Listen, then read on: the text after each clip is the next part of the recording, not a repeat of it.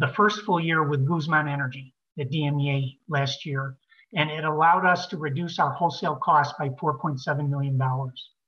And we have not had a rate increase since 2018. And we just had our annual meeting, our DMEA did, and we have no rate increase plan through 2023. So being able to stabilize rates for five years has provided a real economic boost to our members when everything else is going through the roof right now with you know inflation and supply chain issues and things like that. It's a real real selling point i think for for members of a co-op.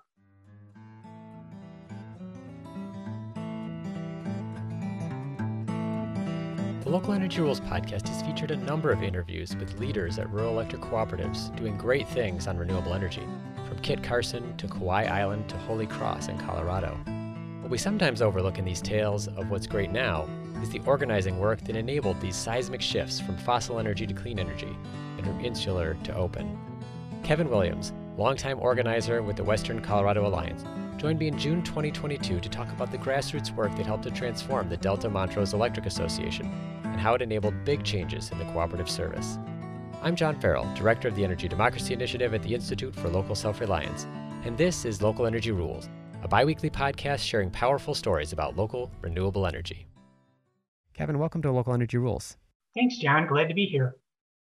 So, you, you know, like, like I mentioned in the introduction, you're currently on the board of the Delta Montrose Electric Association. It's a rural electric cooperative in Colorado. Could you just tell us a little bit about the area it serves and sort of how you ended up on the board?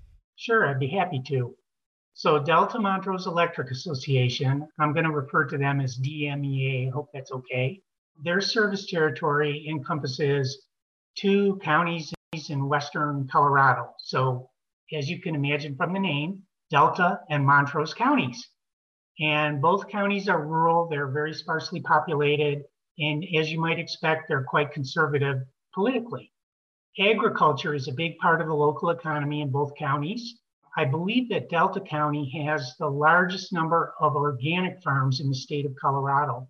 So it's it's quite a hub for organic agriculture. Other, other major industries, probably no surprise, healthcare, tourism and recreation, and building and the building and construction industry.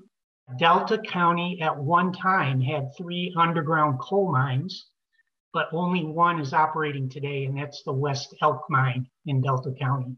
DMEA has 29,600 members, 118 employees, and that includes its Elevate fiber optic subsidiary. And I've been involved as a co-op member uh, off and on for most of my life. Uh, I know we'll talk about that some more. And I've had an interest in serving on the board for many years. But as a full-time community organizer, I was constantly traveling, you know, throughout the West and Midwest, and I just didn't have the time or attention to, to devote to it. My circumstances changed. I retired as a full time organizer in late 2019. And in August of 2021, my representative to the DMEA board passed away shortly after winning election. So that opened up a, a vacancy. I applied for the position along with five other applicants. And after being interviewed by the board, I was fortunate enough to be appointed to the position. My term runs through June of 2024, at which time, you know, I need to decide if I want to run for, in this case, it would really be election, not reelection. and maybe as a point of reference for your listeners, DMEA is governed by a nine person board with one third of the seats up for election every year, and no board member can serve more than four consecutive three year terms. So, you know, electric cooperatives are a rather unique kind of electric utility because they're owned by their members. Now, in response to some co op decisions, Western Colorado Alliance organized several campaigns of co op members in the 1980s and the 1990s. Can you talk about what some of those campaigns were intended to accomplish? I'd be happy to. And actually, in preparation for this podcast, I went back and did a bunch of homework and dug into my old files to make, make sure I was telling, you know, the correct story here. So again, for, for your listeners, the Western Colorado Alliance, it's a nonprofit grassroots group here in Western Colorado that brings people together to build their power, no pun intended, through community organizing and leadership development. So I've been a member for, for 40 years and an active leader. So to your question, yes, over the years, the I'm going to call them the Alliance and its local chapters. We had a local chapter here in Montrose County and also one in Delta County. We played a major role in transforming DMEA into the co-op it is today. We ran several campaigns, mostly in the mid 80s through the mid 90s, and it involved co op members. And I'd like to highlight three in particular. So the first campaign, and interestingly, you mentioned this in your, your lead in, the first campaign involved a proposal by DMEA to remove itself from the regulatory oversight of the State Public Utilities Commission. And that was following some state legislation that had passed. And as you correctly noted in your lead in, most co ops today are not regulated at the state level. And we could talk a little bit more about that. So at the time, DMEA was regulated by the State Public Utilities Commission, and the Alliance felt that it was in the best interest of co op members that they remain regulated. Again, this was quite some time ago. The board and the management of the co op disagreed. The Alliance felt that the board lacked transparency and was not putting the interests of its member owners first. So the question of deregulation was actually submitted to the co-op members for a vote, which is one of the nice things about co-ops is there most of them are structured in a way that important issues can be referred to the members for votes. And as I recall, I couldn't find the actual numbers, but it did pass by, I think, a pretty comfortable margin. And although we lost that campaign, it set the wheels in motion for additional organizing work over the next decade or so. So I want to sort of take a side trip here for a sec and talk about, in theory, co-ops, rural electric co-ops are regulated by their members who elect representatives to the board that in turn acts in the best interests of the co-op's members. So again, you, meant, you mentioned this in the lead in. But as we all know, there's, a, there's often a gap between theory and practice. And I now believe, I didn't believe this 25 years ago, but I now believe it's not necessary for the state to regulate a well functioning, transparent co op that's committed to democratic member control. I understand that not all co ops clear that bar. and sadly, and this is true, I think, of our democracy overall, many people in our country and communities don't feel as though they have a voice. They don't feel that the democratic process is responsive to their needs. And as a result, it's often difficult to get members involved in their co op unless their ox is really being gored. You know, and typically that involves a rate increase in my experience. The second campaign involved a proposed $1.5 million rate increase by DMEA that would have raised the monthly base rate charge from $2.64 to $12. Our analysis found that the rate increase would have unfairly put the bulk, bulk of the increase on residential customers, and the substantial uh, increase in the base charge also would have discouraged members from saving energy. So the Alliance, we turned out dozens of co-op members to co-op meetings there were informational meetings, there were public meetings, and we presented a detailed alternative proposal to the co op board. And we ultimately convinced them to scale back the base rate from $12, which is what they were recommending, to $5. So we didn't get all that we wanted, but we felt like that was a pretty significant win. The third campaign I want to quickly highlight involved a group of co-op members that were challenging a proposed decrease in rates. So your listeners may say, wait a minute. you might ask, isn't that a good thing? But the devil is in the details.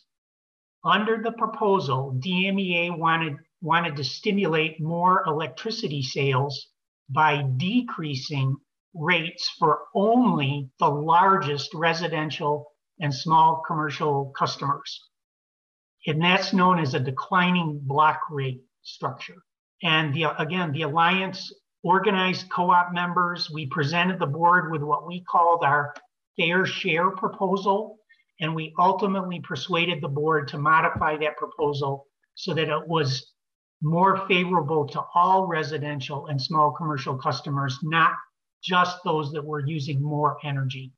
So those are three campaigns. I know I just covered a lot there, but I would say that all three of those campaigns had an influence in shifting DMEA's programs, its policies, and its culture. And don't take my word for it. So, former DMEA General Manager Dan McClendon, who was a guest speaker at a number of our events over the years, he is on record as saying that the grassroots efforts of the Western Colorado Alliance played an important role in changing the way that DMEA does business. And I think that's almost an exact quote from a former general manager. So there was a lot there. no, this is very helpful in understanding the the role that that organizing played, and and really, I think upholding the idea of how a co-op is supposed to work. The idea that members can organize, can come to management can, with their votes or even uh, with their proposals, change the direction of the co-op. I was interested in asking you a little bit more. You know, you know, you're on the board now. There have been other folks who have talked about how the board has changed over the years. So not just that the decisions were changed, but also that the board has changed to be kind of more engaged with the community, more focused on things like clean energy. You know, I actually spoke with Ed Marston, who is a former DMEA board member who's now uh, since passed away unfortunately, back in 2016 on this on this podcast. I love that he described himself as the first quote hippie on the board, and I was curious if his election was, you know, maybe at least in part due to the success of the organizing. And I was curious how else. I mean, you, you gave that great quote from Dan McClendon, but I'm just curious if there were other ways in which the cooperative leadership has been changed by your organizing work. Well, that's that's a very good question, and again, it made me dust off my cobwebs and, and think about some history here. So I, I think, and by the way, Ed Marston was a terrific member of the board and a terrific person and member of our community. We were so sad when he did pass away. I think it is fair to say that our organizing work contributed, at least in part, to Ed winning an election to the DMEA board. And I would also say to an eventual seismic shift in terms of who serves on the board. So, over a period of, again, about 10 years when we were running all of these campaigns, we invested significant time and resources in recruiting and electing candidates to the board, most of whom ran on a platform of open meetings, member access to information, energy efficiency, and consumer protections. And eventually, and this was before Ed actually won his seat, eight of the nine board members were removed. And again, to quote Dan McClendon, through what he described as a member uprising. A lot of that had to do with rates, some of the campaigns that I talked about previously. So, not long after that intense period of organizing, when we elected a bunch of, of new people to the board, Ed ran and won, and he was on the board for 18 years. And I believe Ed when he said he was the first hippie on the board. I should add that the interview with Ed was really terrific. My uh, colleague who likes puns too much was probably too much involved in the writing of the summary of it, but Ed described what cooperatives are dealing with as a form of fossil fuel serfdom. And I think it's really interesting to contrast that then with some of the clean energy progress that Delta Montrose has made and, and other co-ops have made. Um, so I, for people who want to understand the context of how cooperatives are able to make change, even if their members are on board, his interview I think is really valuable. Now, one of the things I thought that was interesting is so in, in the interview I did with Ed, he mentioned that there was one board member on DMEA that was saying back when he was on the board that it could get half of the co-op could get half of its electricity from local and renewable sources by 2025. Has the cooperative's leadership transformation made that possible? And, and even if it hasn't reached that goal, what kind of changes did it enable?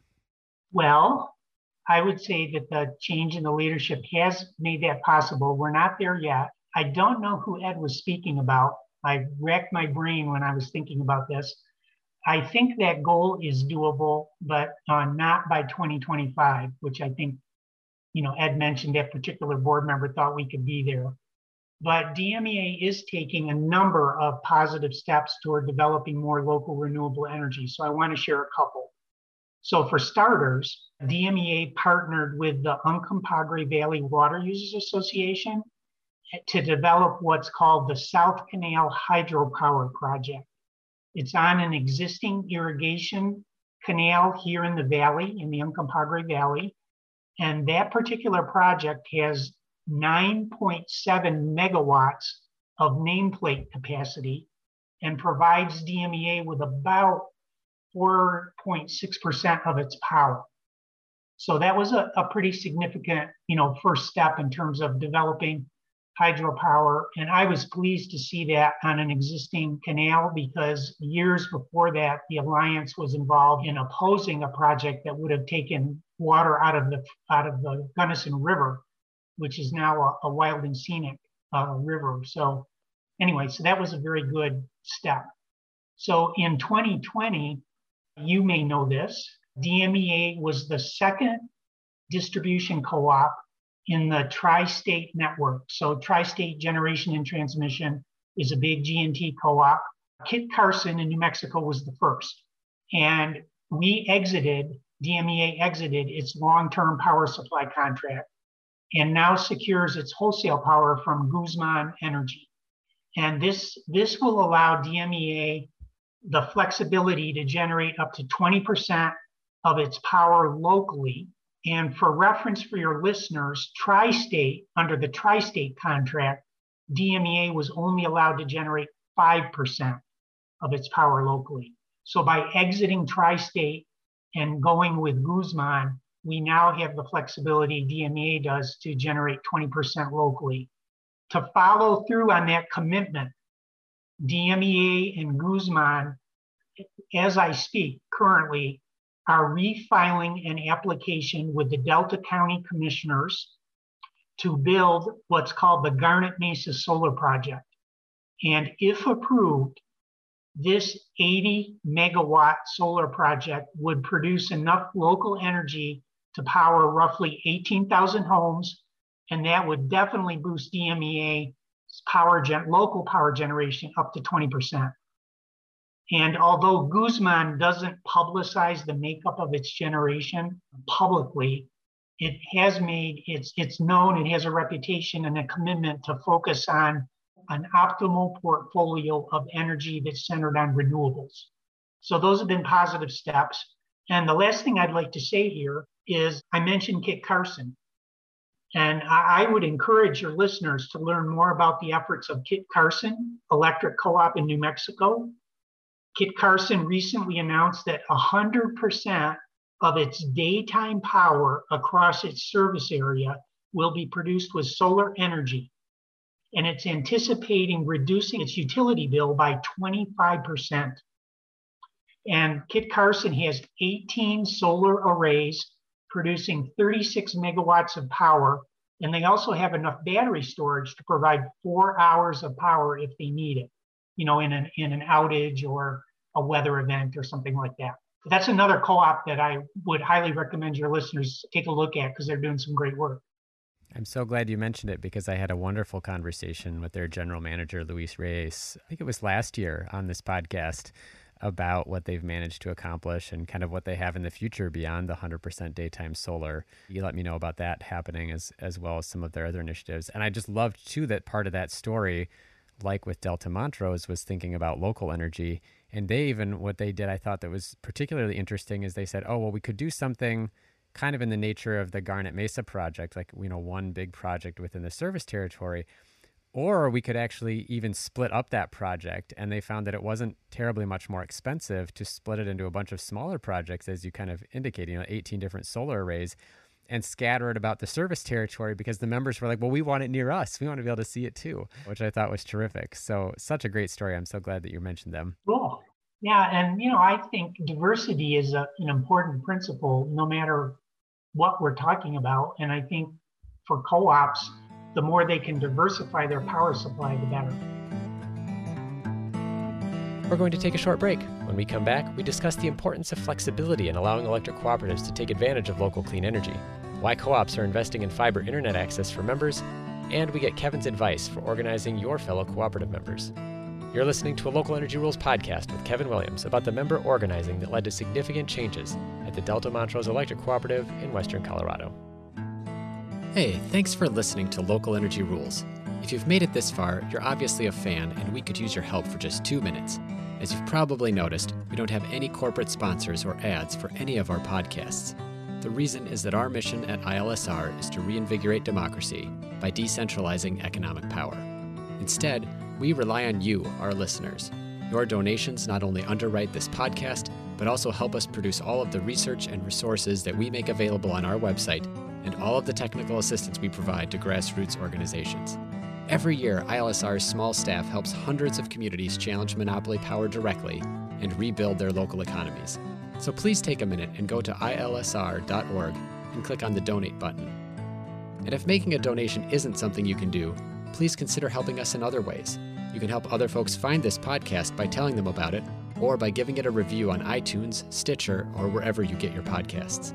The more ratings from listeners like you, the more folks can find this podcast and ILSR's other podcasts, Community Broadband Bits and Building Local Power. Thanks again for listening. Now, back to the program. Similar to this topic, and I, you kind of referenced it here in the in the contrast between the tri-state contract that Delta Montrose had, you know, only allowed five percent local power generation. The Guzman contract, obviously, not only are you able to generate up to twenty percent, but you already have plans to get up to twenty percent local generation. This seems to be such a through line in these conversations about co-ops that have done cool things. There's the Kauai Island Cooperative in Hawaii. You know, they're a literal island, right? So they have to generate their own electricity. They don't have someone else that can provide it.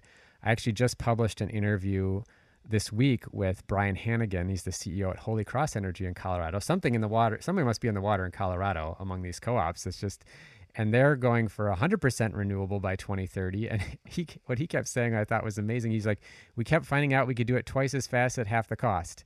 And again flexibility was a big part of them. Their their wholesale contract ended back in the 90s when their the wholesale provider went bankrupt. And then farmers electric co-op in iowa which is i just love this story because they've got like 600 members. Very small. And uh, again they didn't have any of these long-term contracts with Ed, which Ed, as I mentioned before, kind of called fossil fuel serfdom. I guess is there is there more that you would like to share about what Delta Montrose is able to do with that flexibility? Do you have, for example, do you do you imagine that there might be more plans to even increase that number? I, I don't know how long your contract lasts with Guzman if you'd have more flexibility there, or even if there's a partnership that would allow you to do that. Yeah, I, I'm just curious if there's more you're thinking about that you that you could see co-ops doing with that kind of flexibility, or or or even are there other co-ops nearby you that are currently served by Tri-State that you're talking to about the advantages of this new contract? So again, yes, I'm obviously not speaking in an official capacity as a board member today, but I, I think some of these changes that Delta Montrose has made and other co-ops are making does give us a lot more flexibility. And I think the co-op is looking at all kinds of options to generate more local renewable energy. And to your point about other co-ops, there are three additional co-ops here in Western Colorado. And I'm not going to name them because I might get them wrong, but they just negotiated with Tri-State an arrangement where they are going to get half of their power from another power, wholesale power provider. And one is La Plata Electric. I think one is San Miguel Power, and I'm going to miss the third one. So they didn't go quite as far as DMEA and Kit Carson did in terms of completely exiting the contract, but they've reached a deal that they think is in the best interest of their member owners, and it's going to give them more flexibility to build and develop local renewable energy. And United Power, which is the largest co op in the tri state system, 20% of Tri-State's power is United Power. They are also looking at exiting their contract. And if that were to take place, I think that would that would really shake up the tri-state system, I would imagine. yeah, no doubt.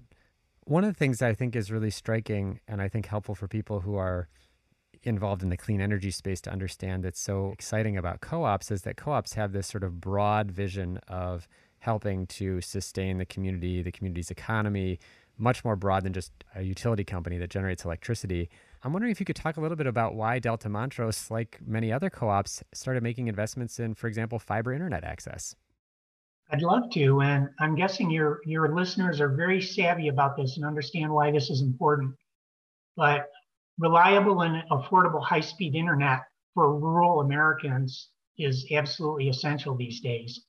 And rural communities have been underserved since the internet's invention. And much like they did in the 1930s, you know, when when rural co-ops stepped up and electrified rural America when investor-owned utilities were not willing or able to do that, co-ops are taking measures into their own hands all over the country.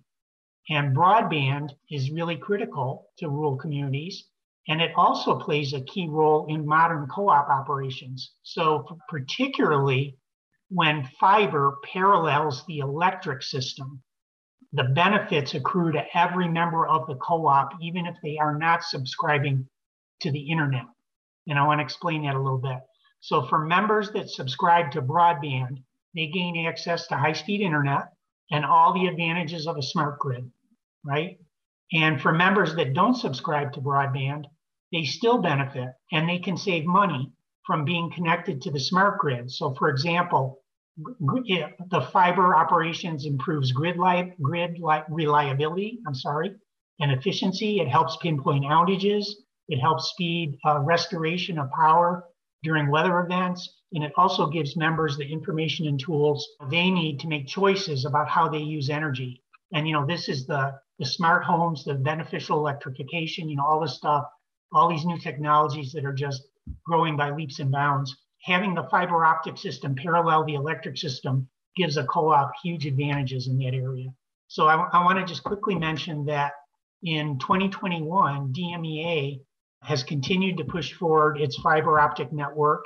It added 280 miles to its network, to its fiber network. More than 60% of DMEA's members now have access to gigabit internet. And we have, DME has 10,000 members who have subscribed. Just one week ago, so this is a fun thing I wanted to share with your listeners.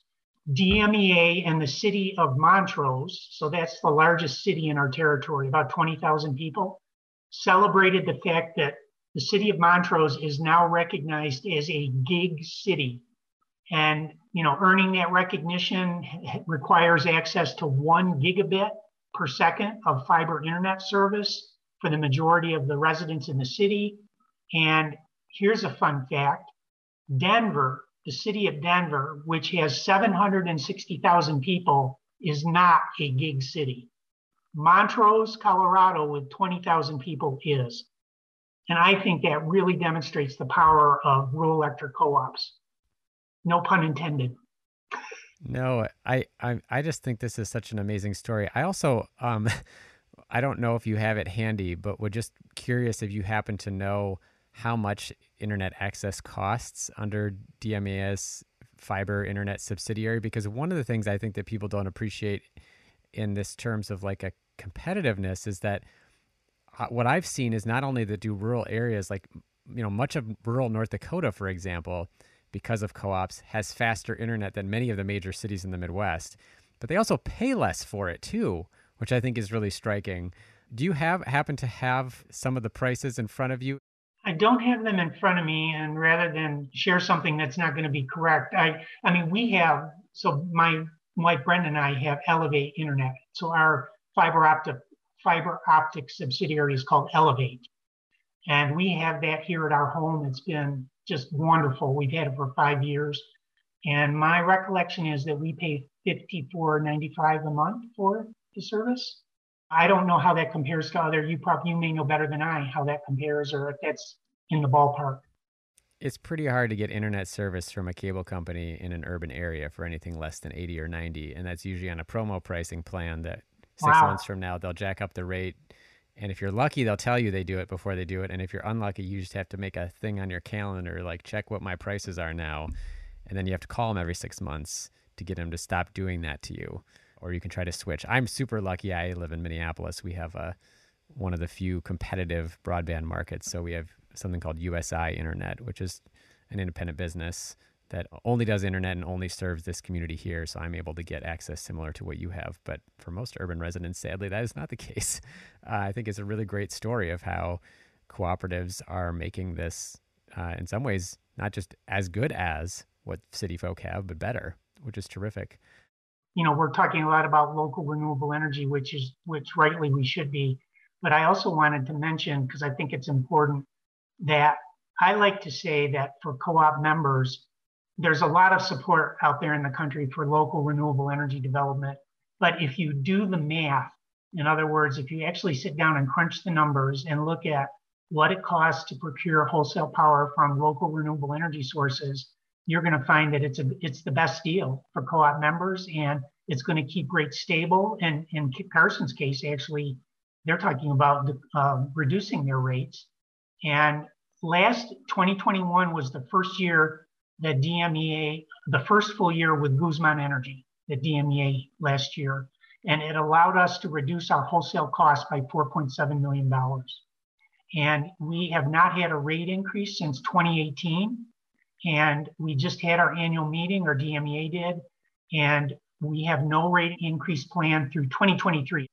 So being able to stabilize rates for five years has provided a real economic boost to our members when everything else is going through the roof right now with you know inflation and supply chain issues and things like that.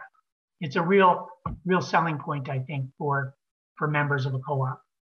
Absolutely. Kevin, I was hoping to wrap up by asking you what advice you might have. You know, you have worked with organizers, grassroots advocates among co-op members. You know, there's a lot of folks who are customers of co-ops, Uh, member owners of co-ops rather, across the country whose co-ops haven't really taken advantage of local renewable energy or broadband. How should they get started? Are there any resources that you suggest they look into, tools they can use, you know other stories that they could listen to to kind of inspire them to start doing this work i love this question because it's right up my alley as a community organizer i would say if there's a group of members in a co-op and you care about your co-op and perhaps you may have concerns that the co-op is maybe not on the right track or you'd like to see your co-op doing you know more than they are in terms of developing local energy or or keeping rates stable, et cetera, whatever it might be, uh, my advice is get together with your fellow co-op members. Maybe share some food because that's always a good thing. Share your story, share your concerns, and and then plan a campaign.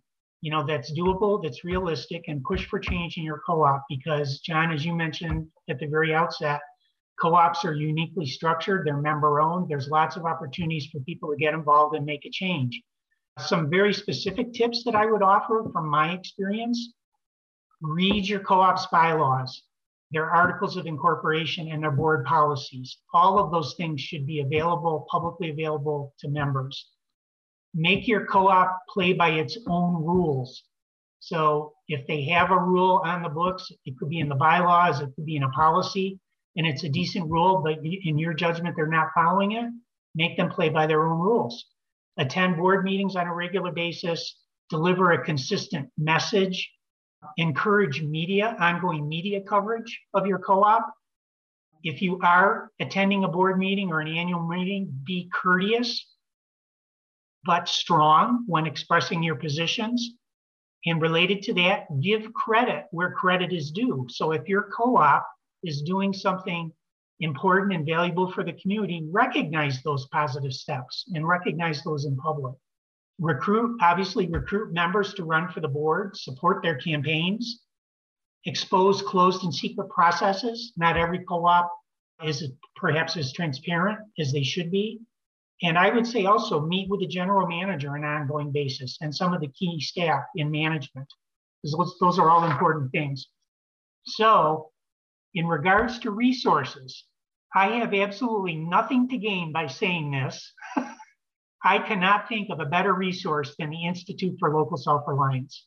And for your listeners, John did not pay me to say that. I've known the Institute for Local Self Reliance for 20, 25 years. They do terrific work. I, I couldn't recommend a better resource. The other resource that I would recommend for those that are interested in reforming their co ops is the Western Organization of Resource Councils has what they call their Principles of Community Organizing training. It's a four day training. There's one coming up this August in Billings, Montana. It's a terrific training and it's nationally recognized and it provides all the tools and resources and best practices that members of a co-op need to champion energy democracy one co-op at a time.